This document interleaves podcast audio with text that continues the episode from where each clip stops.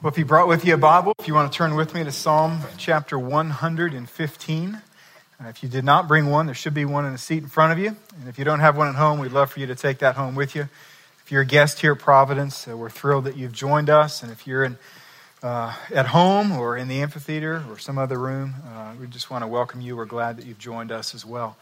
Um, psalm 115 is, um, is an amazing psalm about a man who, who feels brokenness in the culture in which he lives and, uh, and he's begging God to move in such a way that, uh, that God would be glorified. And so it's a, a um, really uh, unique text for our morning. Um, uh, as we come out of our uh, John study for 10 weeks this summer, what I want to do is to uh, show you where we're going with the series called The Life of Worship. Okay, there's a, there's a little slide up here that you'll see sort of uh, where we've been last week uh, was the unshakable worth of God. And what we'll do this morning is just look at the unstoppable work of God. Now, why these two are so critically important is because worship, by definition, is our joyful and sacrificial response to the worth and work of God. When we see who God is and we see what God is doing, and our heart is led to respond to Him in appropriate ways, God calls that worship. And so we want to look at these two things very, very, very closely. And in fact, what we'll do is for the rest of our series, you'll keep hearing the words worth and work because that's the foundation of everything else. But then what we're going to do is we're going to take eight different practical areas of life where you and I spend a lot of time. And I want to show you how God has intended to use each one of those areas, things like marriage or parenting or friendship or work or rest, that God intended for those things to be a platform for you to worship Him and to help other people to worship Him. And so, what we want to do today, though, is to look at this unstoppable work of God. Now, most of us in this room, I hope it's not the case for you right now, but most of us have had a job in our life that we hated. Um, uh, a, a, a, job that, that, that we didn't get excited to go and do, a job maybe that we felt constrained or pressured or uh, you know, that we had to do it. And um, I, had, I had one of those jobs. It was sort of self inflicted, but, but I had one of those jobs. I don't have it now, by the way, okay? But, but, but, but I had. It was, uh, I uh, had a job in high school for a summer on a melon farm. And, uh, uh, I would have quit literally every single day. And it's not because I, uh, uh, like the dirt, like I actually kind of like yard work and things like that. And so I uh, actually love a farm. But uh, but I would have quit because uh, it was so difficult. Um, but, but, um, but my dad, who found me the job when I got into some trouble, uh, wouldn't let me quit, right? And so uh, now most of you are going, I wonder what he did. And uh, I'll tell you in about a year. Okay, so, so literally all summer long, I worked at this job for a very, very shrewd, demanding farmer who knew that I was stuck. He knew that my dad was over me, constraining me to be there. And so, no matter what he asked me to do today, he knew that I'd be showing up tomorrow. And I hated that job. And what you need to know, and what I want you to know, is this when we talk about the work of God, is God never works like this. He is never constrained. He is never pressured or coerced by external pressure. He's never constrained by anything other than the pleasure of his will to bring glory to his name and good to his people. And so I'm going to read the first three verses here in a minute, but before I do, I want to pray for us, okay? So join me. Father in heaven, we believe that this word is from you, and so we pray, God, that you would help us to bend our life over what we learn. Would you transform us and would you give us belief? Would you help us to understand? Would you help us to have the courage to apply this to our life? We love you and we need you, and I ask for help now. In Jesus' name. Amen. Psalm 115, the first three verses says, Not to us, O Lord, not to us, but to your name give glory, for the sake of your steadfast love and your faithfulness. Why should the nations say, Where is their God? Our God is in the heavens, and he does all that he pleases. Literally, he works all that he pleases. Now, if you're like me, um, in that you enjoy a sermon that begins with a text, and then the pastor stays within that text, and then he's going to finish with that text, and then I can read that text later in the day or in the week with some notes, and I can find where everything found within that one particular text. This sermon is going to be really frustrating to you, okay? Just confess that up front, okay? what I want to show you, why I read this, is to read specifically this context of a man who's calling for brokenness. I'll give more context to this passage, but what I want to show you is starting from the very, very end of the book and then moving to the beginning of the book and then showing what God is doing throughout. I want to show you one truth today of what God is working on, what He's doing. And I want to show you it through the pages of all of Scripture. And that one truth is this is driven by love. God is working to create a people who enjoy his grace and extend his glory. That this mission, this work that he's doing is first and foremost, it is driven, it is motivated by love within himself. That for the sake of his steadfast love, he's doing this. What he's doing is seeking to create a people on this earth among other peoples who were on this earth, where those people would enjoy his grace and would extend his glory. This is what we see throughout the pages of Scripture. And the first thing that I need to answer is this is how is this love? How is it love for someone, anyone, to seek glory for themselves? You see, if my life work was to get you to glorify me, that would be absolutely unloving. You see, not only would it be arrogant on my part to do my entire work in order to get you to think much of me, but it would also be an unloving thing because if you were successful and you sought to give me glory, it would not please you. It would not satisfy you. I don't have the ability or the capacity to satisfy your soul or your heart. And so seeking glory for yourself in terms of me, it would be kind of like burying trash in my yard and then having you come over and promising that there's treasure that if you would dig long enough that you would find it. You might dig, but you would find that I'm not able to deliver, that I'm not worthy of your worship, and I'm not. But He is. You see, He is worthy. He is the ultimate treasure that can satisfy our souls. So it is perfect love for God to literally create a people and then invite that people to love and worship Him with all of their lives because He is worthy. He is the treasure that when you find him, he is able to satisfy our heart. And so for God to do the most loving thing he can do, it's an invitation to come to him, to acknowledge him, to enjoy him, to admire him, to worship him. So we have to ask the question okay, then what is God doing in the world? If it's loving for him to do this, then what exactly is he doing? And what I want to do is I want to go to the back of the book, okay?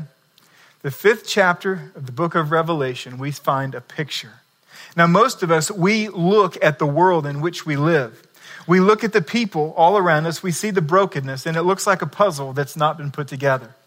You have some pieces that are, that are turned over, and so you just have the brown. You know, I don't even know what that's supposed to be you have some pieces that have been put together, and you can see some of the beauty of what was really designed and what God is really building. And so you look up in the corner and there's a moon, or you look over here and there's a sunset, and you think, wow, that's wonderful. But everything still looks so undone.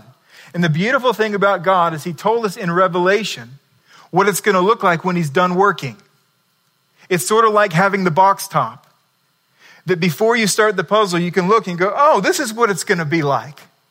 And what we're told will be the completion of his work is this is that Jesus Christ, he is going to take the throne. After all enemies have been totally put down, and there will be a people that has been built, and that people will be there. And it says that they will sing a new song, singing, Worthy are you to take the scroll and to open its seals. For you were slain, and by your blood you ransomed people for God from every tribe and every language and people and nation. This is what he's going to accomplish. This will happen one day. And so the first thing God has to do in order for that to take place is he has to create these puzzle pieces. So you go to the beginning of the book in the first chapter of the Bible, there in Genesis, verse 27, it says that God created man in his own image. In the image of God, he created them, male and female, he created them. That God created us with a capacity to know him personally. You see, people, at least for a short time, they enjoyed unbroken joy and peace and worship as we lived in the garden with God according to his great design. He said, This is how life is going to work. And at that place, there was no tension, there was no strife in relationships. Work, work found contentment and pleasure in it. There was satisfaction in the work of our hands, there was peace in relationships. And one of the main reasons that all this took place is because the worship acted sort of like an oxygen tube that went from our soul to God. And because that relationship was not severed, is that oxygen could flow freely. But then all of a sudden we're told in the Bible that we sinned.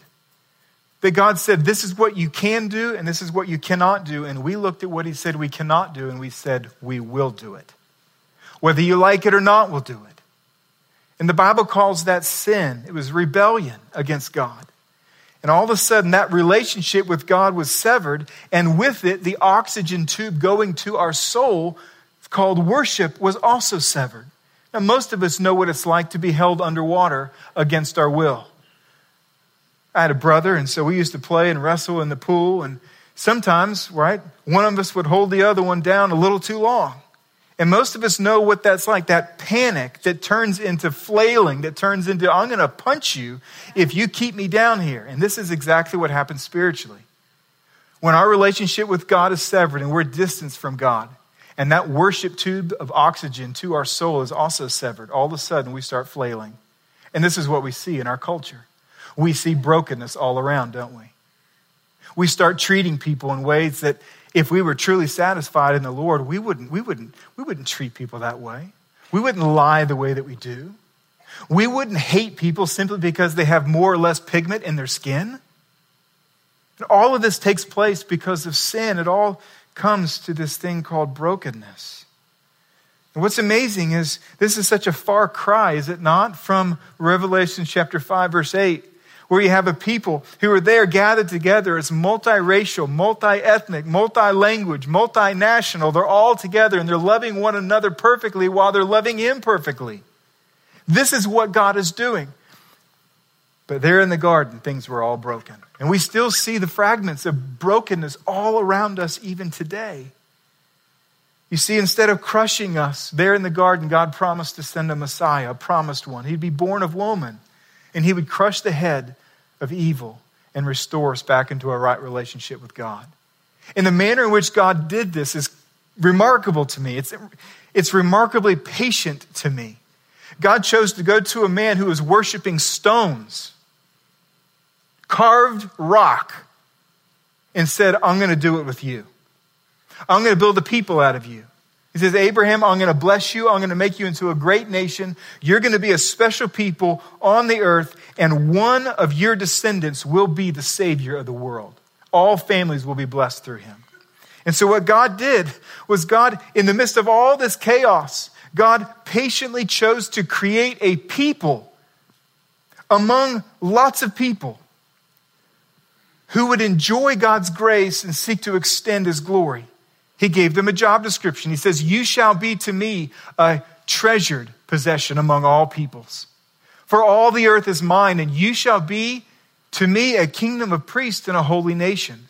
So, what God did, what He intended with this people called Israel, Abraham's entire uh, uh, uh, line, is, is He says, I'm going to give you even a book. And if you follow this in obedience and worship to me, you're going to live a holy life. You'll be set apart. You're going to live differently. You'll know how to treat people, even in chaos, all around moral chaos and relational chaos. You'll know how to treat people. And as a result of that, people will come to you and say, Why are you so different?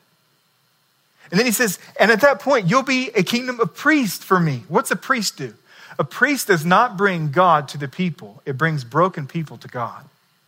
That when the broken people would come to Israel, who are living a holy life, enjoying His grace, seeking to extend His glory, they'd say, Oh, well, it has actually nothing to do with us. Let me introduce you to the God of the universe, who's personal and omnipotent and omnipresent and wise and loving and compassionate and kind. He's gracious and He'll forgive you of your sin if you repent. And Israel, by and large, failed. They started worshiping idols.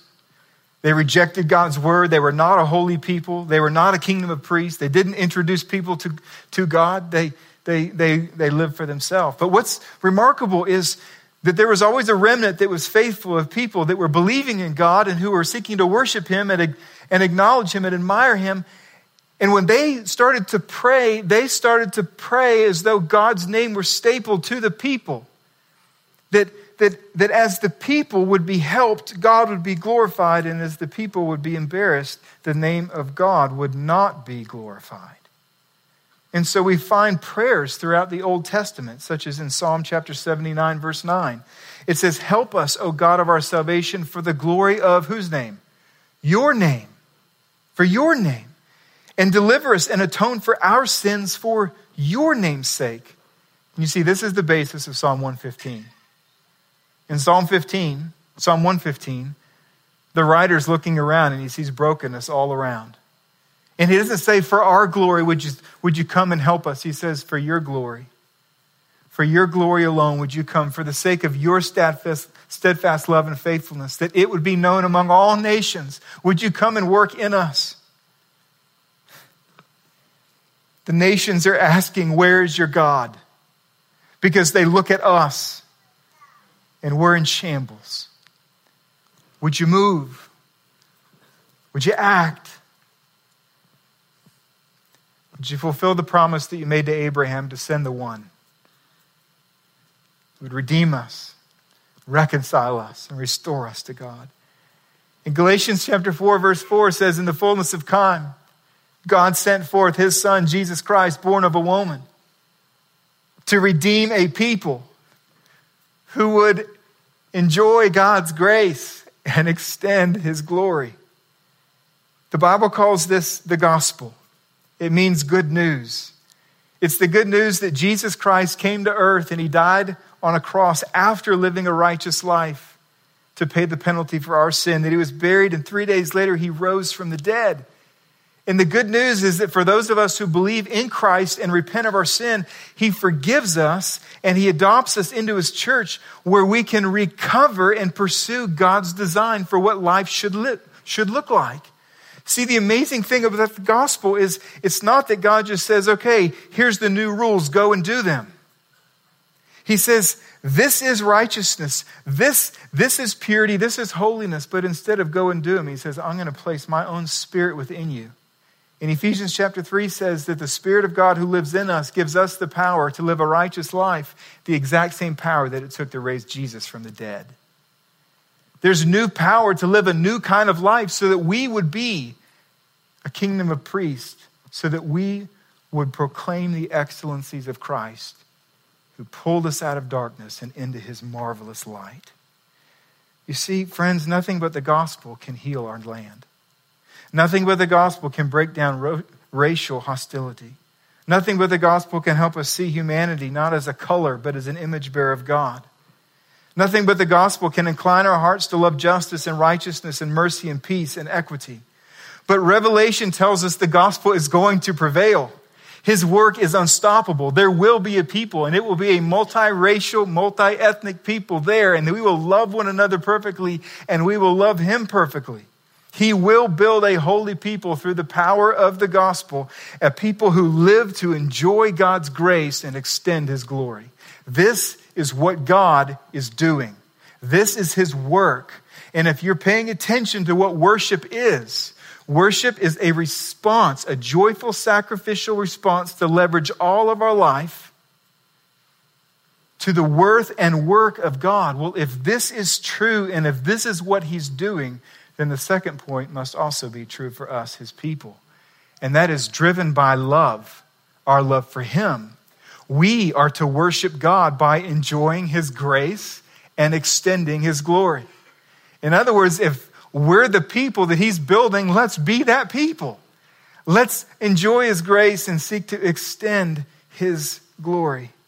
You see, the psalmist knew that unlike the idols, that God would act for the sake of his love and faithfulness. He continues to talk about these idols in verses 4 through 7.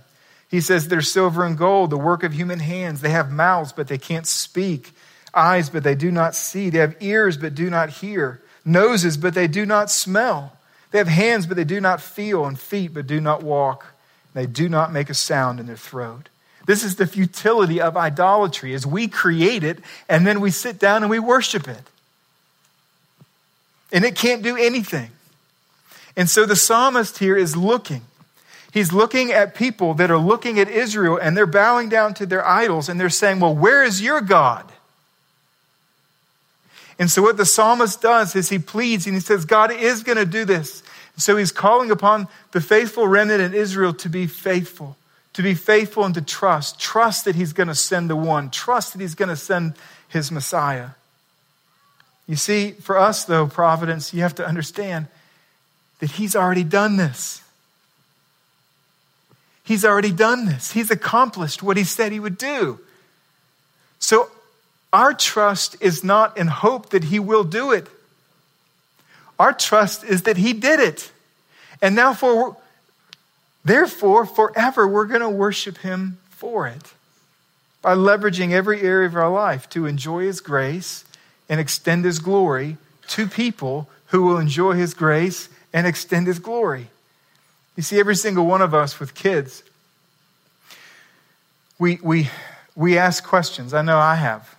And God's kind of convicted me of this. If this is what He's doing, that I need to really anchor my life and my kids' lives to what He's doing. I ask my boys as they've grown older about career aspirations. What do you want to do when you grow up? And it's interesting, what we ask there is basically what career do you want to have while you're here on the earth before you're not here on the earth? And so the career is the end goal of that question. And I've started to think through and asking a different question, and that is, sons, when you look at the passions and interests that God has given you, the abilities that God has given you, how do you intend in, a, in the form of a career to leverage those things to be about this mission? This is the only mission that is unstoppable. If you live or your children live for anything other than this mission, that mission will fail. Jesus is putting all of his sovereign energy and authority to do this. And so, as a church family, we must do this. So, three applications. The first is let's pray for Christ to be glorified. Let's pray for Christ to be glorified. why start here? Because Jesus started here. Think about it for a second. His disciples are walking around and they're watching him pray, unlike anyone they've ever prayed and seen pray. And so they walk up to him and they say, Jesus, would you teach us how to pray? And he says, and he sits down to teach them how to pray, and he says, This is how you ought to pray. Our Father in heaven, what? Hallowed be your name. Does anyone know what hallowed means? It means to be seen as holy, to be seen as admirable, to be recognized. What he's saying is this the first thing you ought to give your life praying for is that God would be admired in your life and by your family and by your church and by your nation and the world. To give your prayer energy first to say, God, would you do whatever is necessary to see that your name is admired and recognized and loved in this world? So, as a church body, this is where we pray God, would you hallow your name in and through us? The second thing is let's share the gospel and disciple those who believe. You see, each one of us have the opportunity to do just this. And I want to encourage you, right? We encourage often to pray for opportunities and wisdom and boldness. And I want to ask you, not only just be on lookout this week, but I want to encourage you, make it a prayer point. God, would you help me share the gospel or have a spiritual conversation with one person this week? this week. You say, well, how would that happen? Well, I don't always know how it happens. I can tell you how it happened this last week for me. So I was at the Y. I was walking out of the Y. there's a TV in the men's locker room, and there was a lot of brokenness that was being shown on this TV. And there's a guy sitting there, and he's just watching it. I stand next to him. I'm just watching it as well. And he looks over, he looks at me, he goes, This world is messed up, isn't it? I said, It is messed up. I said, But do you know it wasn't always that way? and all of a sudden you're on God's design. God didn't make it this way. And God did something in order to help us get out of this mess. You see, Matthew chapter 28, verses 18, uh, 19 and 20, it says this Go therefore and make disciples of all nations, baptizing them in the name of the Father and the Son and the Holy Spirit, and teaching them to observe all things that I have commanded you. Now listen, as believers in Jesus Christ, I beg you, do not live your whole life as a believer on this earth and not do the last thing he told you to do. No amount of fear justifies disobedience. We've got to be telling people who don't know, not out of fear, but because God may God wants them to be part of the community that's going to be worshiping him forever. So we've got to be telling people. And then the third thing is Let's take and send the gospel where there is no gospel. You see, the reality is not everyone lives here. You're not going to run into everybody. There's a lot of places in the world that simply do not have a church. They don't have the gospel light. They don't have a voice that someone's saying, This is the gospel, and you can believe in this and be forgiven. If that's the case, then we have to go, we have to send people who will go. And I want to encourage you to consider over the next two or three years would you be willing to go on a mission trip with Providence? This year, we're going to take somewhere around 275 people. I would love, literally, for every adult to go on a mission trip in the next five years. There's no reason you can't. Maybe, right? For nearly all of us, there's no reason. But you know what? There's, there's, there's so many amazing things that are taking place that I just want to share with you before we take the Lord's Supper that only take place because you've been willing not only to go, but also to give to help people who will go. I've got to tell you some of these things. It's remarkable. We've partnered with five church planters in four cities in America. They're Portland, they're in Toronto, they're in Philadelphia, and there's two in Boston. We have a team right now of college students in Portland helping that church to go out and share the gospel in a city that's very unchurched. We just had a team get back from Boston where two church planters were there. It's a remarkable thing, all these cities of all these people, and most of them do not know the saving knowledge of Jesus Christ. Something else that we're doing because of your generosity is we're starting a church planting residency. What that looks like is in February, we hope to introduce you to our church planting resident. He's going to be with us for one year until the next missions festival when we hope to send him out, where he's going to be planting a church in one of the cities in the Northeast that's heavily populated with people who do not have a church. It's an amazing thing, but it's not a cheap thing. And, and, and, and because of your generosity, that's possible. But you know, there's also places all around the world. And over the last several years, we've built relationships and sustained relationships with some Bible schools, some, some, some seminaries, right, that are training not only believers, but are training believers to be leaders, pastors, church planters. Two of the schools that we as a church family have just partnered with, uh, they've, uh, at times, parts of the school have either been blown up or uh, simply because of opposition to them being there. We, as a church family, provided funds multiple times in order to sustain the work so that more local indigenous people can be educated, can understand theology, and learn how to preach and share the gospel.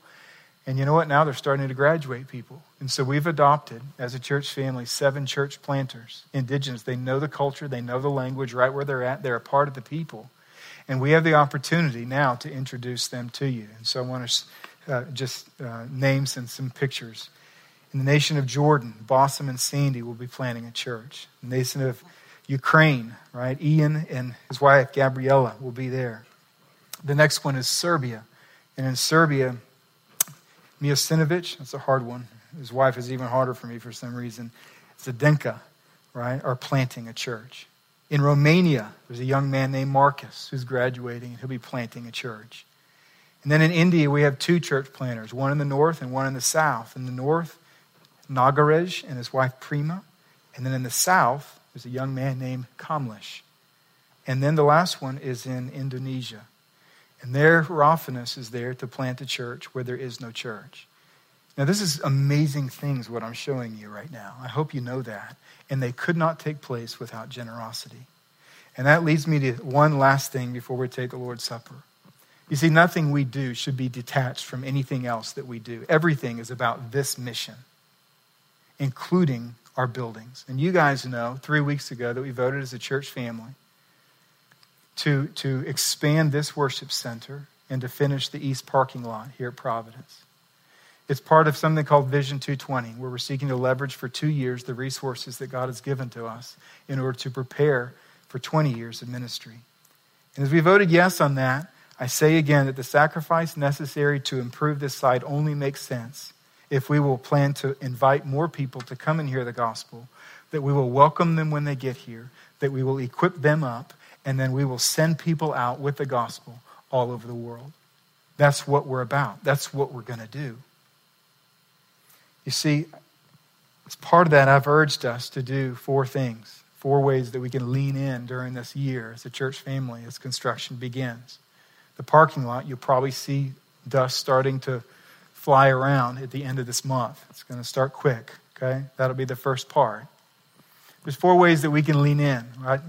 Right? We can pray, we can give, we can excel in being hospitable, in particular to visitors, and then the last one was to lean in towards each other, to be committed to each other as a body. What this means is, I want to ask you not to take a sabbatical from Providence until construction is complete, right? Be committed to the body. The body needs you right now. Right now.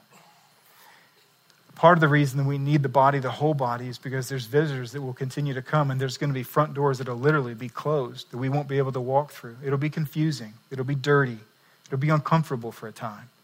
We're doing all of that for a reason, though. You have to remember that reason. We need to be praying, but we also need to be giving. And there in your little handout, there's, there's a little tear off card. And between now and the end of this month, I simply want to ask you to be praying. Literally, it's between you and the Lord. It would help us to know if and what you plan to give, because by knowing what you plan to give over the next year between now and June of 2017, it's going to help us to know how to plan and how much debt, if any, that we need to take on. Hopefully, none. Because of the incredible generosity of people that have been giving over the last 18 months, by year end, there should be, we're on target to have about $4.5 million towards this project, which leaves $3.25 million. We're willing to borrow that, but we hope we don't. And so, what I want to do is simply ask you would you consider giving towards this? There's two sides to the card, and I want to just walk through each of those two sides. The first is for those who have been giving, whose commitment runs up the end of this year. I would just ask you to pray to the Lord, and if He tells you to do so, then do so. Would you consider extending your commitment six additional months until the end of construction in June of 2017? Then the other side of the card is for those who either were not here at the time when we first committed or who were here but chose not to give or not to pledge. And I would simply ask you would you consider at this point in time to give for one year out of your um, goods that God has so generously given to you uh, and, and to extend your giving? How you would do that, this is almost the same card that we did 18 months ago. It starts in the first line, is simply, What have you given the last year? If you say, Well, I've not given anything, then you can put zero there. Okay? If it's $100, if it's $1,000, I don't know what it is, right? You just put zero. Well, the next line is, okay, over the next year, well, what, what would you be willing to give? What would God tell you to give that's over and above what you gave this year? And you put that in there.